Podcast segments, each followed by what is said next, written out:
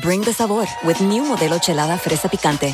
A mouth-watering mix of authentic Mexican beer, bold strawberry flavor, and a hint of spice. New Modelo Chelada Fresa Picante. Bring the sabor. Drink responsibly. Modelo Chelada flavored beers. Imported by Crown Imports, Chicago, Illinois.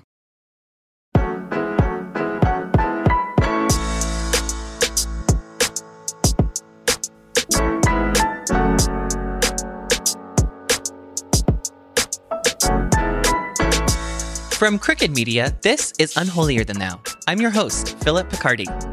Well, everybody, deck the halls, light some candles, and cue the Mariah. It's officially the holiday season. This year, though, we're gearing up for a holiday season like no other before. A troubling rise of coronavirus infections across the nation threatens to seriously impede travel plans as Americans all over do their part to prevent the spread of our ongoing pandemic.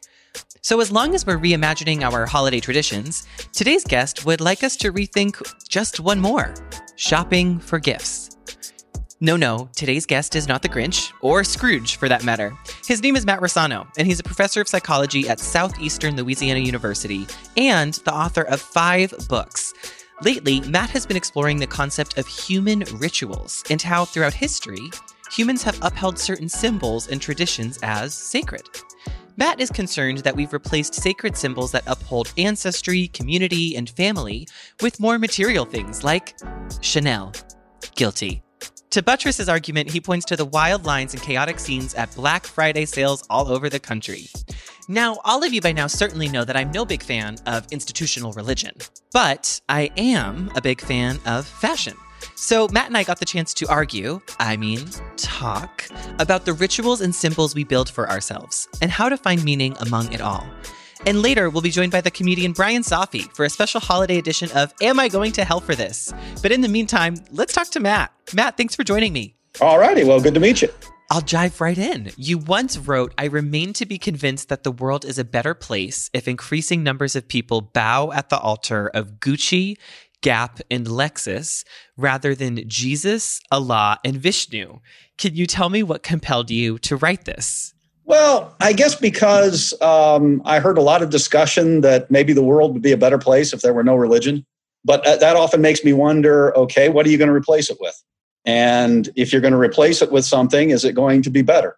And I'm, yeah, that last line was um, expressing that uh, that I'm a bit uh, skeptical that replacing religion with something else, whatever that else might be, necessarily means that things will get better somehow. Uh, in fact, I think there's a lot of reason to suspect that things wouldn't get better. Sounds like you're making a very deliberate um, commentary here on consumerism or materialism, right? I mean, you chose luxury brands like Gucci and Lexus to compare to Jesus and, and Vishnu. Right. Yeah. That's because of um, this idea that uh, not me, but others had been floating around that it looks like consumer behavior is taking on religious dimensions.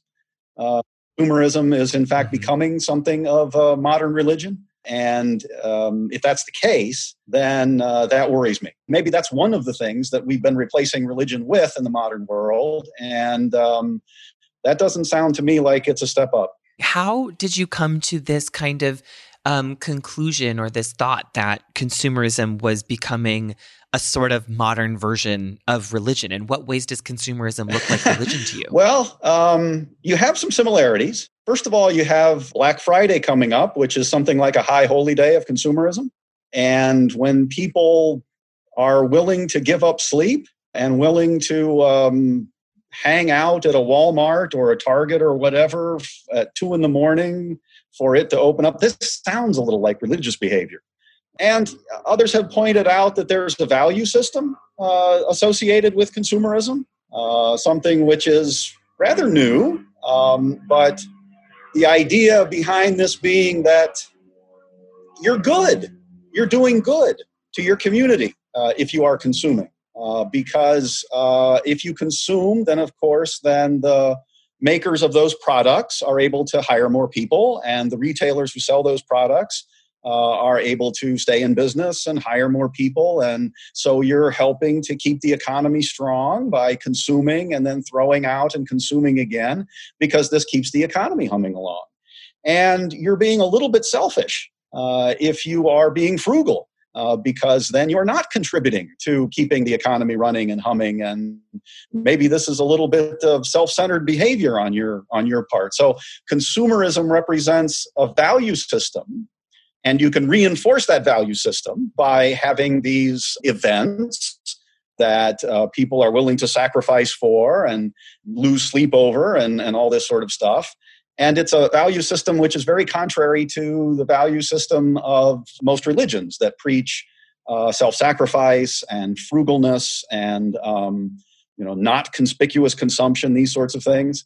And uh, another thing that was was present in that uh, essay that I wrote is a number of studies which have shown that uh, re- that that consumer behavior seems to be replacing religious behavior as a means of gaining self worth. And so you've got these various connections, uh, which seem to suggest that uh, consumerism is filling a gap that once was filled by religion. And then, psychologically speaking, consumerism has been shown to also produce results in the brain. It can become addictive, for example, can become instantly gratifying, right? You're you're um, a professor of psychology, so I'm sure you can explain this better than me. Please do. Oh, well, right. The reward centers of the brain uh, often get stimulated by uh, consuming things and uh, getting new stuff. If you take it back and look at it from an evolutionary standpoint, if you went out and hunted something and killed something, that was a great reward. And you get all this dopamine that would get released in your brain because that your brain was now telling you you've just done something which is going to be very helpful for your survival and reproduction. Uh, and I, i'm the brain speaking here. I'm going to reward you for that so that you do this again. You're motivated to continue this behavior. Well the brain doesn't know that it's now in a modern world where you don't have to go out and kill a wildebeest Instead, you can just go out and order a pizza, or you can just go out and use your credit card to buy new shoes and get all kinds of material resources that in the past you would have had to have worked uh, and sweated and, and put forth effort. The brain doesn't know it. It just knows, wow, here's material resources and food resources and status symbols that are going to potentially make my survival and reproductive success greater. And so it floods the uh, brain with the dopamine reward chemical and uh, you're motivated then to do it again and do it again. And I worked in luxury retail for a number of years, and I have to say that this concept of um, ritual that you talk about and, and how consumerism mimics religion you know, that idea of ritual is very prevalent in the idea of selling someone a luxury good, right? You have to convince someone that a $4,000 handbag is well worth its price tag, right? And how you do that is often through clever sales tricks, mm-hmm. right? Where you unveil the bag or you make it so the bag is only behind the counter so you can't see it on the floor. You wrap the bag in a certain way so it feels like luxury, even just opening and showing it to the customer. You wrap it when they leave so that they feel like they're opening a present when they get home to kind of take the bag out for the first time and use it for the first time. And some and people have very visceral reactions to this ritual of of luxury, this ritual of of shopping. But like what is it about these rituals that make it such an important part of human behavior? Why are rituals so intoxicating for us to be a part of? Oh, really cool question. Rituals have a deep evolutionary history. And so they're going to be tapping into the deep uh, primate emotional brain centers. Um, what you're doing in ritual typically is you're reinforcing some kind of group values and you're um, telling people that they are part of a group their role in the group is important their loyalty to the group is important and you do this usually with symbols sacred objects of some kind very deliberate gestures and all of these things then reinforce that there is something special about the group something special about what the group believes and you're part of this and therefore you should be willing to give your loyalty to the group sacrifice for the group do what's good for the group. All right now going back to what you just said about the way you're selling this handbag, you're doing many of the things with the handbag that would have been uh, done to sacred objects in very ancient ritual activities. These objects would have been venerated. They would have been held up in front of others. Others then are going to bow to them, kiss them, they're going to treat these objects not as ordinary objects, but as somehow special objects that connect them to the supernatural, connect them to the ancestors, connect them to the deep history of the group. And once again, think about this in terms of the, the Stone Age brain, a brain which evolved over the course of a couple million years, a primate brain. It's now been very quickly, uh, at least in terms of evolutionary time, thrust into a modern world. Well, it's a brain that's sensitive to these particular sorts of actions that tell us this is something special, this is something unique, this is something worth sacrificing for. Only now you're taking all of those gestures, which in the ancient past would have been associated with uh, some kind of sacred supernatural object, and you're putting it onto a purse, right? Or just some kind of consumer item. But the brain doesn't really understand the difference. It just understands the context and the gestures and the meaning that has typically been behind these things. And so the person is going to uh, feel all of those emotions that you might suspect that our ancestors felt when they were doing some kind of ritual around a campfire uh, with sacred objects, you know, saying sacred chants and that sort of thing. Uh, and so you're going to have this great sense of, wow, this is something significant, something important, something that connects me to a community. Um, only in this case, it's a $400 handbag. Um, but the brain you know doesn't make these distinctions because it's a stone age brain in a modern world. So listen you sound pretty cynical about this. You sound like people should not be venerating chanel handbags. And i i have to say i take umbrage with this is that I right? Well I, I mean, I get what you're saying, right? Consumerism as a general practice is A, not good for the environment. We've seen this time and time before. Fashion as an industry is one of the uh, greatest polluters, right up there with air travel, yeah. actually. And of course, landfill and waste is a huge problem if you are constantly, as you alluded to, disposing of items and rebuying new things. Of course, that is wasteful behavior. And then there's, of course, the predicaments that people can find themselves in if they try to spend beyond their means, and how sometimes these are very predatory practices that deliberately target folks to spend beyond their means and then punish them or, or kind of ensnarl them um, in debt and um, loans as a way to kind of always keep them tethered to you or owing you money. So, I mean, of course, sure. there are um, very tumultuous kind of side effects to this kind of consumerist era. But when you do talk about this like symbol, right? Who's to say that like the symbol of the cross or the symbol of the body of Christ, for example, if we're taking a Catholic metaphor, means more or should mean more to someone than like a really nice watch that they've wanted their whole lives. You know what I mean? Aren't technically both of those symbols only what we apply to them? Okay, right. Uh, on on one level, I think you're correct. Uh, something means whatever it means to the individual, but I think you've pointed out a lot of the arguments that I would just make saying that, well, okay, maybe it is the case that symbols mean different things to different people, but what are the consequences of those symbols? And you've just mentioned, you know, treating what you or, the handbag, uh, you've just described a number of the negative consequences. If you get a large, you know, multitudes treating consumer goods as if they're sacred objects that they must strive for and work for, certainly there's downsides to religion.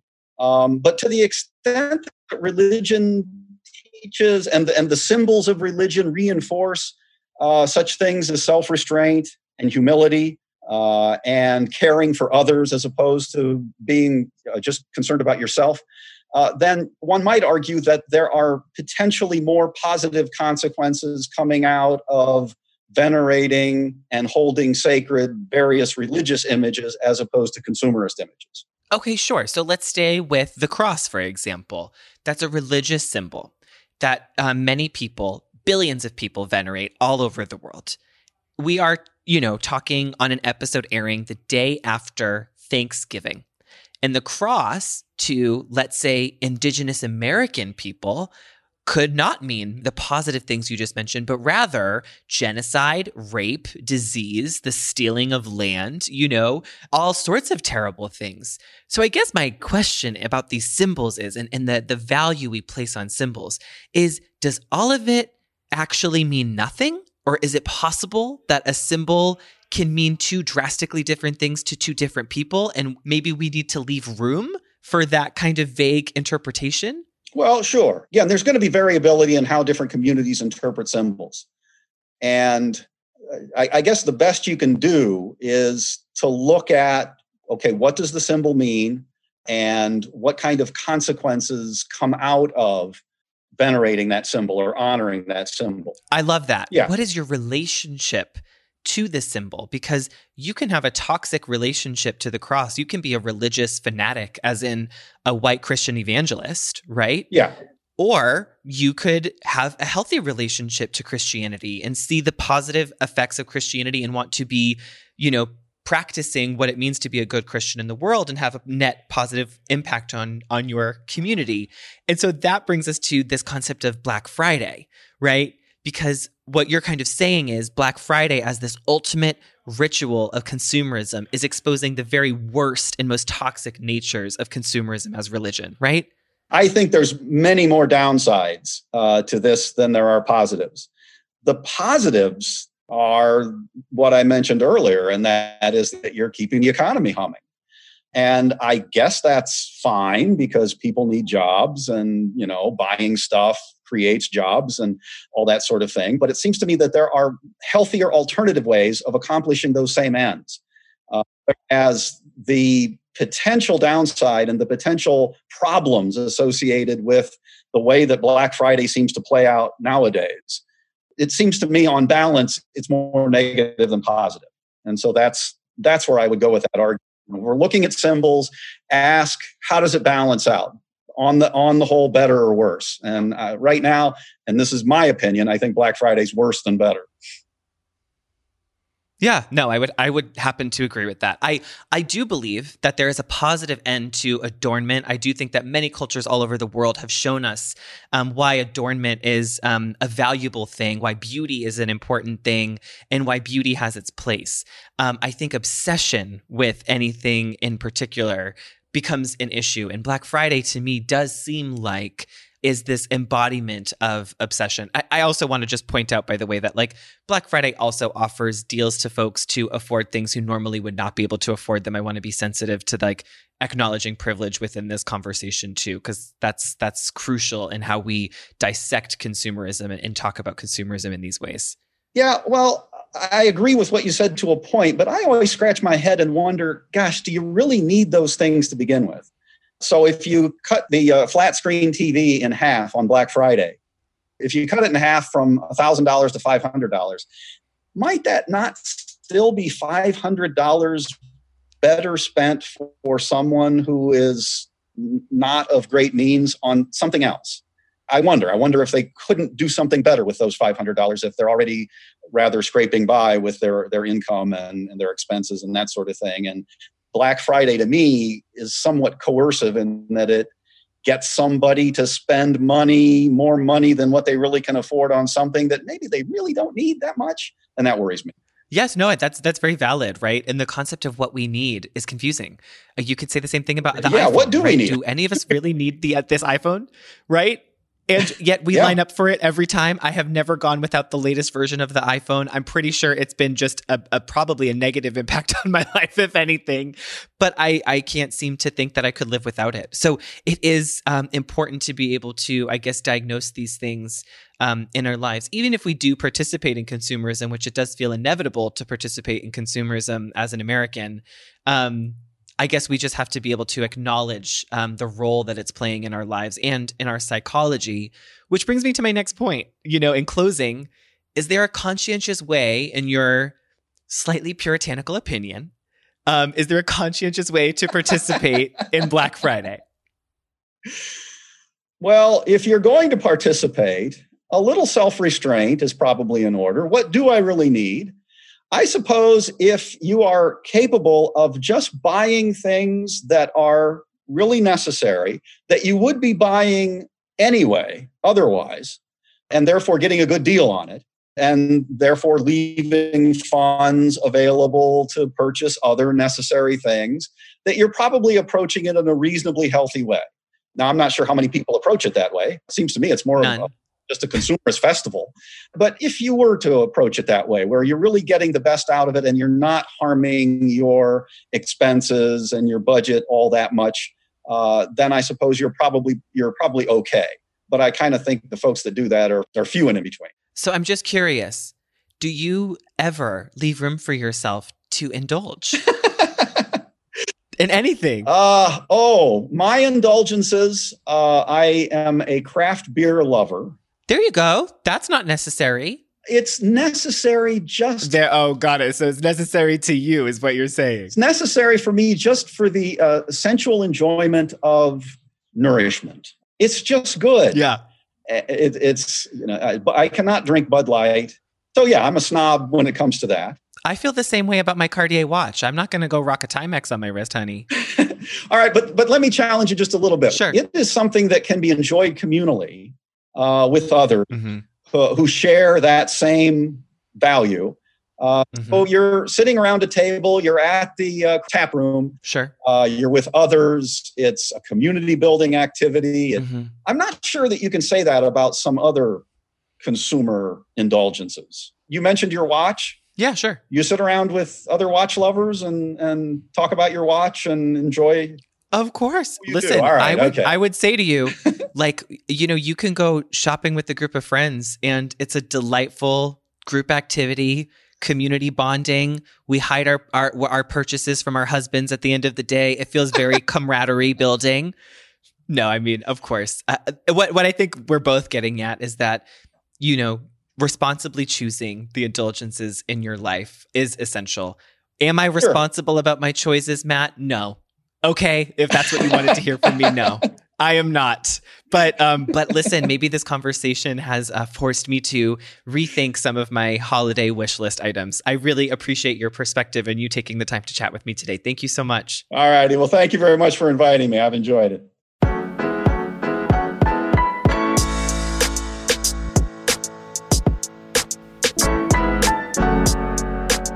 After the break, a special holiday edition of Am I Going to Hell for This?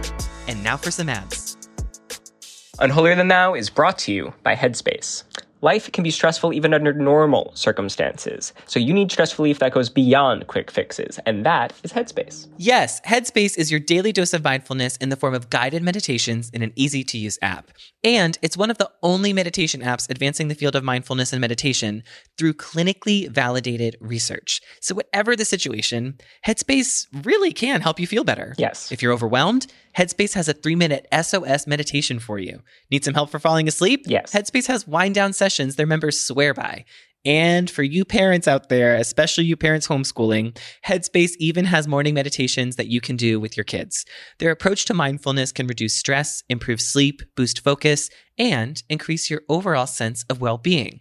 Brian, have you ever used Headspace before? Actually have used Headspace before because there was an event a few weeks ago where hundreds of millions of people had to decide if they wanted to keep their leader or pick a new leader. And it was really, really stressing me out. And so I, you know, went to my room, I closed the door, a candle, I turned on my Headspace app, um, I had a little SOS meditation. It really calmed me down for the hours of cable news I would watch later. That actually makes a lot of sense. I also had a great time with Headspace. I especially love the extremely handsome sounding Australian man who took me through an introduction to meditation. And I learned a lot of really great things about acknowledging things, letting things go, breathing mm-hmm. into the meditation. And it really actually does make a difference. So I wasn't surprised to learn that Headspace is backed by 25 published studies on its benefits with over 600,000 five-star reviews and over 60 million downloads, which basically means that Headspace makes it easy for you to build a life-changing meditation practice with mindfulness that works for you on your schedule anytime and anywhere. anywhere. And you deserve to feel happier. You really do. I think everyone deserves to feel happier. And Headspace is meditation made simple. So go to headspace.com slash unholy. That's headspace.com slash unholy for a free one month trial with access to Headspace's full library of meditations for every situation. That's the best deal offered right now. Head to headspace.com slash unholy today. Unholier Than Thou is brought to you by Bev. I don't know about you guys, but throughout this entire pandemic, I have been pounding the wine, and I am so excited that finally I get to support a female founded and run wine business that delivers the most gorgeous Pinot Gris. It is called Bev, and Unholier Than Thou is brought to you by Bev. Bev is a female first wine brand that was founded to change not only the way a product is consumed, but the way an entire industry and culture have operated for generations. When you think of that, you know, stuffy sommelier, it's always a dude, right? It is always, always a dude, always stuffy. Mm-hmm. So, in an industry that's almost exclusively masculine, Bev is breaking norms and creating something from the female perspective that is approachable, fun, and consumer centric. They have three varietals Rosé, Sauvignon Blanc, and Pinot Gris. I love Gris. saying Pinot Gris, as well as a limited edition extra fizzy sparkling white wine for the holidays. Brian, I understand this sparkling white wine is on your holiday wish list. It is absolutely on my holiday wish list. I would like multiple cans because my family is really hard to deal with. I am super excited about this extra fizzy wine because if uh, my family really flattens me out, so if I have a normal level of fizzy, I usually leave Thanksgiving pretty burnt. Um, but if you give me extra fizzy going in, then I'm still fizzy coming out the other end. Wow, drag your family on this ad read. I love it. Um, the wines of Bev are dry, crisp, and a little fizzy. They are super refreshing and delicious. They have zero sugar and only three carbs and 100 calories per serving. So my nutritionist will not yell at me after drinking mm-hmm. them. And the cans may look cute and tiny, but each one is actually a glass and a half of wine, which is perfect for when you don't want to open a bottle of wine just for yourself, which I've done on too many occasions. so that means a 24 pack of Bev is equal to eight bottles of wine, which is perfect for holiday time. Or just a night in by yourself. Yeah.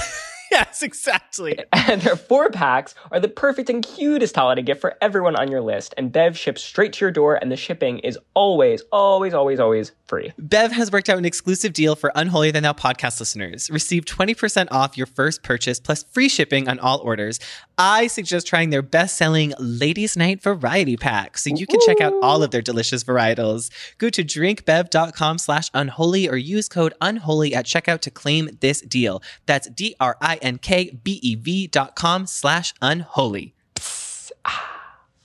Unholier Than Thou is brought to you by Lord Jones.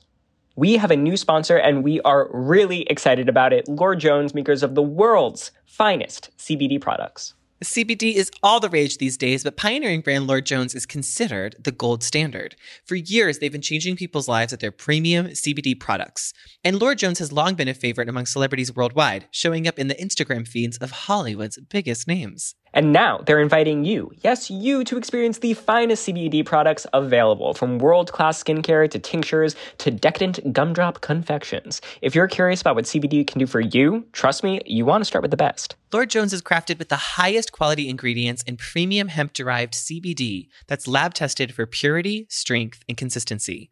Plus, their gorgeous packaging makes for the perfect gift. So go to lordjones.com slash unholy to get 25% off your first order. Go to lordjones.com slash unholy for 25% off your first order. lordjones.com slash unholy. If you want to make an entrance, bring the sabor with new Modelo Chelada Fresa Picante. A mouth-watering mix of authentic Mexican beer, bold strawberry flavor, and a hint of spice. With great taste bursting out of every can. So bring something sweet to your next barbecue or bring a little spice to Sunday's brunch. Bring refreshing strawberry flavor to any fiesta with new Modelo Chelada Fresa Picante. Bring the sabor. Drink responsibly. Modelo Chelada flavored beers. Imported by Crown Imports, Chicago, Illinois.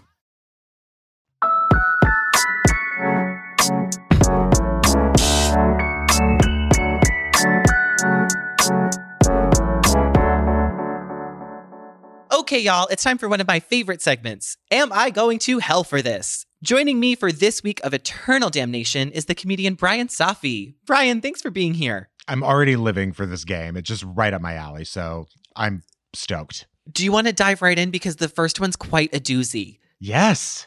Okay, great. Um, one of our listeners wants to know if they are going to hell for masturbating in their childhood bedroom during the holidays. What do you think, Brian? God, you know, more and more for me, hell sounds like heaven. Um, I, I think, I mean, I would absolutely endorse this. I, my feeling is that you're so inhibited as a child, like you should just go back and show them who's on top now. Um, Wow, I'm gonna say, literally. yeah, right. Okay. I'm gonna say, I'm gonna say you won't go to hell for this. okay. Can I add a plot twist to the question? Of course.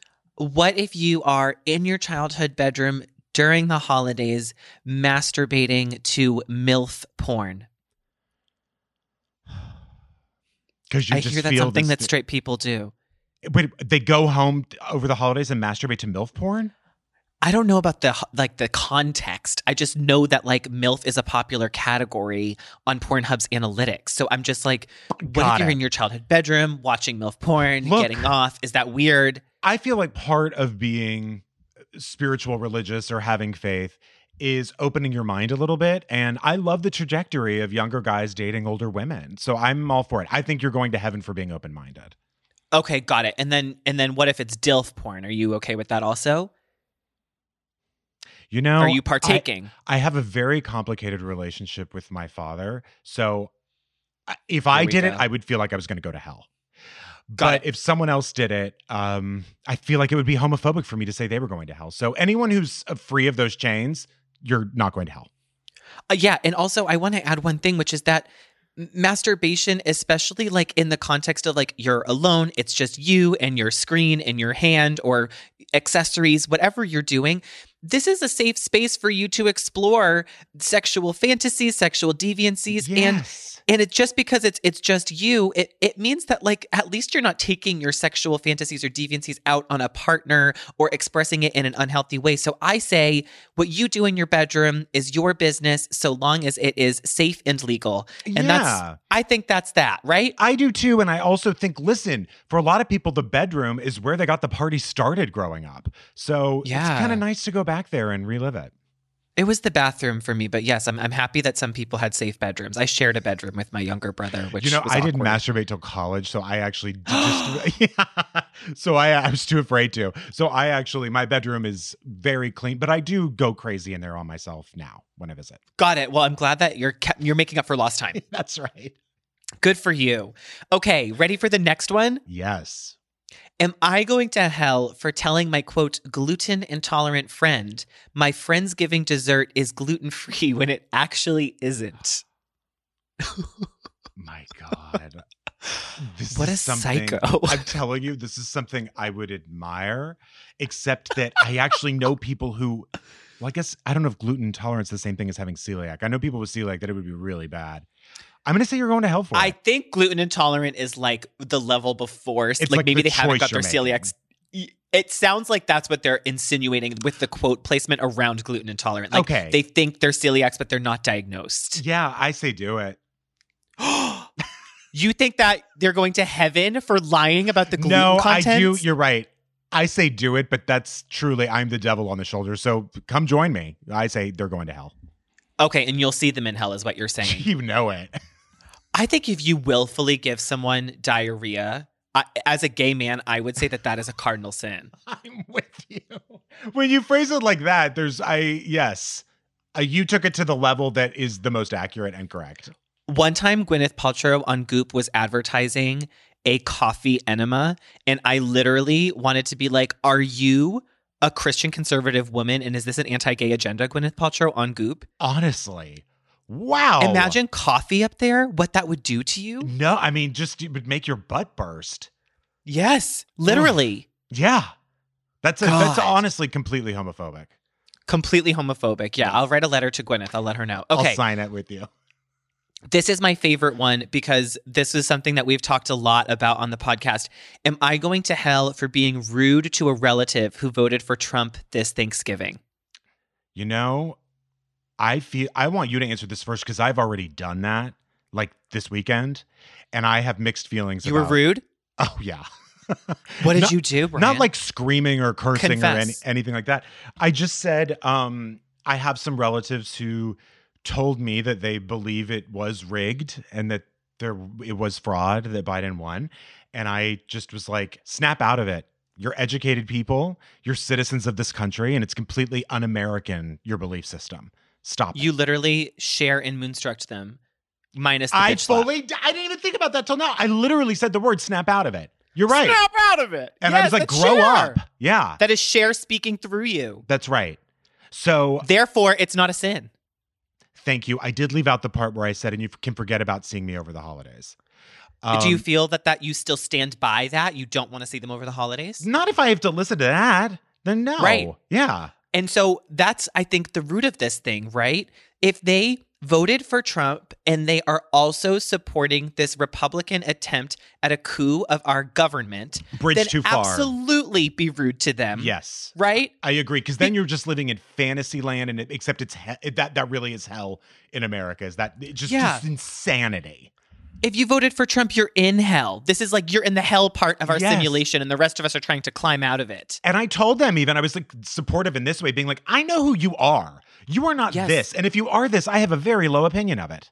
Absolutely. I actually have not spoken to my Trump supporting godmother in four years since the last election. Good for you. And there are members of my family who I suspect support Trump. They have not outed themselves, but I know enough to tell my family I am not going home for the holidays this year and I do not want to be in a room with them again. If you, they want to have the conversation where they say, I see the error in my ways and I would like to talk to you about it. I'm open to having that conversation, but they're going to need to start that conversation. And if you want to put me in a room with those people, you better be prepared to stand by my side as the sole gay person at the table and to stand up for me and to stand up for everyone else who Trump marginalized during his presidency. Here, Otherwise, here. don't invite me home because I don't want to see you either, bitch. you want to see a leftist liberal scream and cry, invite me home because there is absolutely no way you're getting with an ounce of it in front of me. I'm not going to cry. I think I would just run for the knife the knife rack. I'm Italian, you know what I mean? We I gotta say, things. you have made me feel so much better about that conversation I had because a little part of me was like, maybe I shouldn't have gone so hard. But as the days go by, I'm like, no, I, I feel good about what I said. Listen, we we keep on tricking ourselves as the good little liberals. We keep on trying to rise above and we keep on rising above and they keep going lower. And I I love Michelle Obama. I don't believe when they go low we go high. I think we can stay exactly where we are and they can go fuck themselves. i I'm think that's you. that's the end. I'm with you. I know this is a religious podcast and I'm probably supposed to be like find forgiveness and peace and harmony, but fuck that, okay? Fuck that. And by the way, aren't stakes they are supposed to be religious? Just accept it and move on and be kind. They can't. Absolutely. Okay. And you know what? The irony of this is that maybe you and I are both going to hell for this. You know what? We did say what we said, but we but but we didn't get an objective God point of view. Yeah, it's true. Yeah. Well, I guess that we'll have to take it up with Jesus or whoever you believe in in the big house eventually. True. Brian, thank you for joining me. I really appreciate oh it. Oh my God. I love your show and this was a blast. So thank you for having me. Thank you. I'll see you in hell. I'll see you in hell. Woo! Party.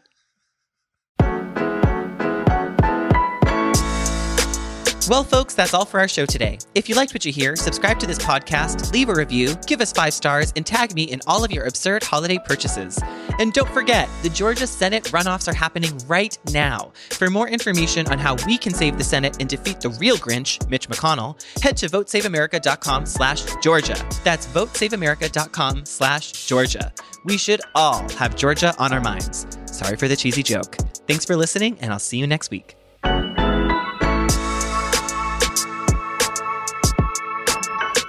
Holier Than Thou is a Crooked Media production. Brian Semmel is our associate producer, and Sydney Rapp is our assistant producer, with production support from Ruben Davis. The theme song is by Taka Yasuzawa, and the show is executive produced by me, Lyra Smith, and Sarah Geismer. Thanks for listening.